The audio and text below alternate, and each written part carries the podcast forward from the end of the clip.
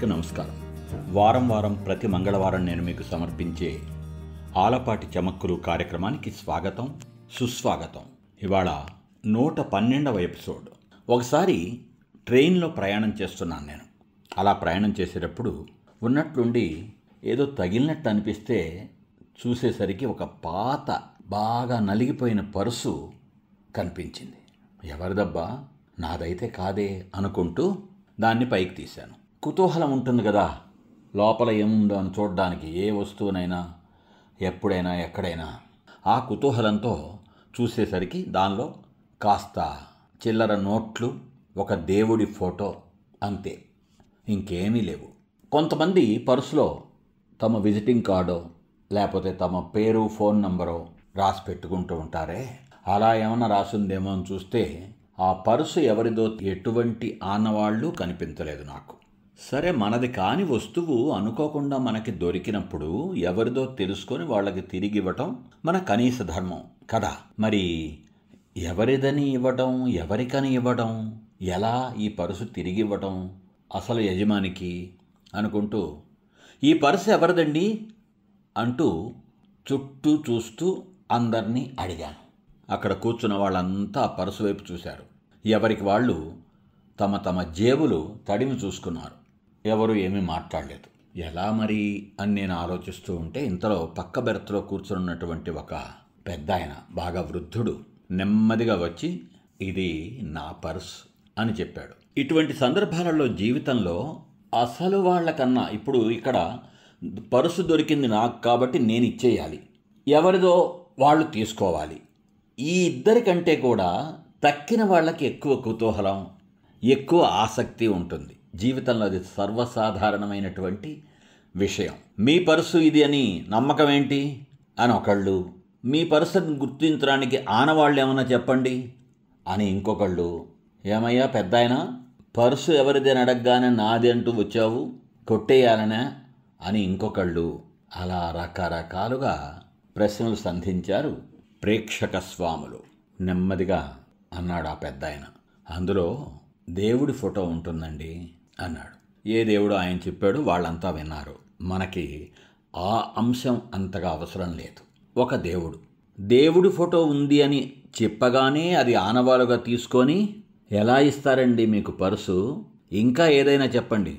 ఆయన ఒకళ్ళు ఏమండి ఇంత పెద్ద వయసు కదా పర్సు దొరికింది అనగానే అది మీరు సొంతం చేసుకోవాలని ప్రయత్నిస్తున్నారేంటి అని ఇంకొకళ్ళు అయినా మీ ఫోటో పెట్టుకోవచ్చు కదండి అని మరొకళ్ళు మళ్ళీ ప్రశ్నల అస్త్రాలు సంధించసాగారు మన ప్రేక్షక స్వాములు. అప్పుడు నెమ్మదిగా ఓపిక కూడ తీసుకుంటూ ఆ పెద్ద ఆయన చెప్పాడు బాబు అది ఇవాటిది కాదు. నాకు మా నాన్నగారు చిన్నప్పుడెప్పుడో ఇచ్చిన పర్సు. అప్పుడు అప్పట్లో నాకు మా అమ్మ నాన్న అంటే చాలా ఇష్టం ప్రాణం. అందుకే వాళ్ళిద్దరు ఉన్నటువంటి ఫోటో పెట్టుకున్నా దానిలో. కొంతకాలం గడిచాక నేను చాలా అందంగా ఉన్నాను కదా అనే ఆలోచన అభిప్రాయం కలిగాయి నాకు. అప్పుడు అమ్మా నాన్న ఫోటో తీసేసి నా ఫోటో పెట్టుకున్నాను పర్సులో. కాలక్రమేణా నాకు ఉద్యోగం వచ్చింది పెళ్ళయింది. అప్పుడు ఇంకో ఆలోచన వచ్చింది. నా భార్య చాలా అందగత్తె కదా ఆమెంటే నాకు చాలా ఇష్టం కదా ప్రేమ కదా కాబట్టి ఆమె ఫోటో పెట్టుకోవాలి అని నా భార్య ఫోటో పెట్టుకునేవాడిని కొన్ని సంవత్సరాలకి నాకు కొడుకు పుట్టాడు.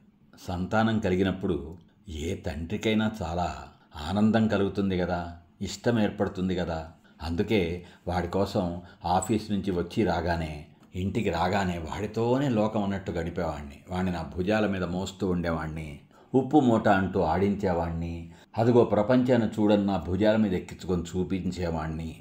నా పక్కనే కూర్చోబెట్టుకునేవాడిని నా పక్కనే పడుకోబెట్టుకునేవాడిని ఇక వాడే నా లోకం. అలా నా కొడుకు నా లోకం అయిన తర్వాత పర్సులో వాడి ఫోటో పెట్టుకోసాగాను.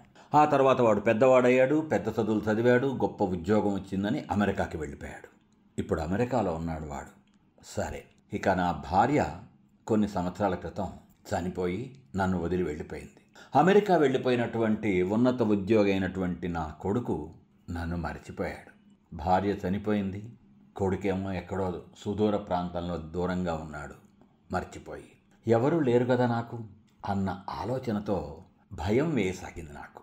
నిజానికి చిన్న వయసు కంటే వయసు మళ్ళిన తర్వాతేగా మనిషికి ఏ మనిషికైనా కావలసింది ఒక తోడు.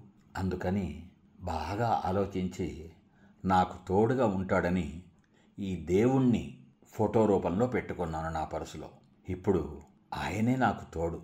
నాకు సంతోషం వేస్తే ఆ దేవుడు సంతోషిస్తాడు. నాకు స్పష్టంగా కనిపిస్తుంది ఆయన ముఖంలో ఆ ఆనంద దరహాసం నాకు విచారం కలిగినప్పుడు ఆ ఫోటో వంక చూస్తే ఫోటోలో ఉన్న దేవుడు నన్ను ఓదారుస్తూ కనబడతాడు.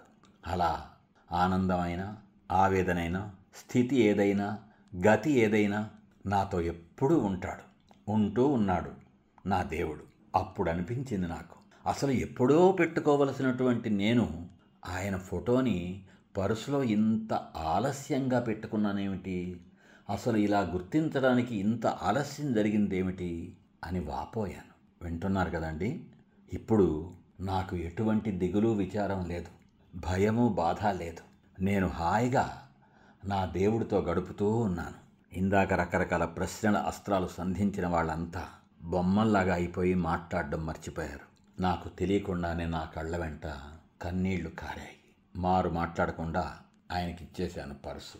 కాసేపట్లో స్టేషన్ వచ్చేసరికి ట్రైన్ ఆగింది. గబగబా దిగి ప్లాట్ఫామ్ మీద ఉన్నటువంటి బుక్ స్టాల్కి వెళ్ళాను. ఏమండి? దేవుడి ఫోటోలు ఏమన్నా ఉన్నాయా? చిన్నవి కావాలి పర్సులో పెట్టుకోవడానికి అని అడిగాను. కథ ఆ తర్వాత ఎలా సాగింది అనేది పక్కన పెడితే ఈ లోకంలో మనకి రకరకాల బంధాలు సంబంధాలు ఉంటాయి ఉంటూ ఉంటాయి.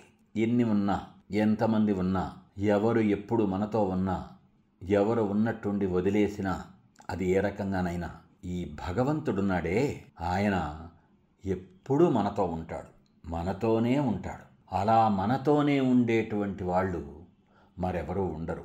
ఎప్పుడైనా అదృష్టవశాత్తు అటువంటి వాళ్ళు మనకి తోడుగా దొరికినప్పుడు అటువంటి తోడుని పొరపాటును కూడా వదులుకోకూడదు. ఇది కూడా చాలా ముఖ్యం జీవితంలో. కాబట్టి ఎప్పుడు తోడుగా ఉండేటువంటి భగవంతుణ్ణి మనం నమ్ముకోవాలి? అచ్చమైనటువంటి స్వచ్ఛమైన హృదయంతో దొరికేటువంటి తోడు గనక దొరికితే ఆ తోడుని ఎన్నటికీ వదులుకోకూడదు. ఈ విషయాలని మనం కొంచెం ఆలోచించాలి. సరదాలకి సంబరాలకి సంతోషాలకి అటువంటి సందర్భాలకి తోడు దొరకటం చాలా సులభం. నిజమైనటువంటి తోడు కోరుకునేటువంటి వయస్సులో ఆ స్థితిలో ఆ సందర్భాలలో తోడు దొరకటం చాలా చాలా ముఖ్యం. ఆ తోడు కోరుకుంటుంది హృదయం. ఇవాళ ఎపిసోడ్లో కొసమెరుపు. మనం అనేక సార్లు కొంతమంది మన ఇంటికి వచ్చినప్పుడు వాళ్ళ ఇంటికి మనం వెళ్ళినప్పుడు ఎప్పుడన్నా ఎక్కడన్నా మనకి జనం తారసపడ్డప్పుడు ఫలానా పండు తినండి ఫలానా కాయ తినండి అంటే అది కాశీలో వదిలేసామండి మేము తినడం లేదు అంటారు. నిజానికి కాయో పండో వదిలేయటం కాదు కాశీలో చేసేది. ఒక యాపిల్ పండో ఒక జాంకాయో వదిలేయటం కాదు కాశీలో చేసే దాని అసలు అంతరార్థం.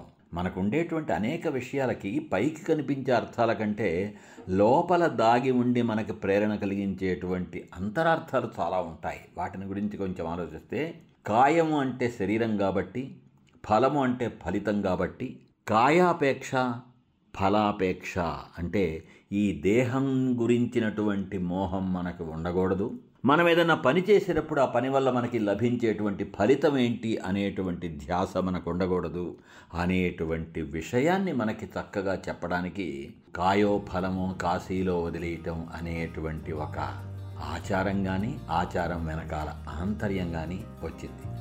మళ్ళీ వచ్చే ఎపిసోడ్లో కలుసుకుందాం. అంతవరకు సెలవు. సే లవ్ మీ ఆలపాటి.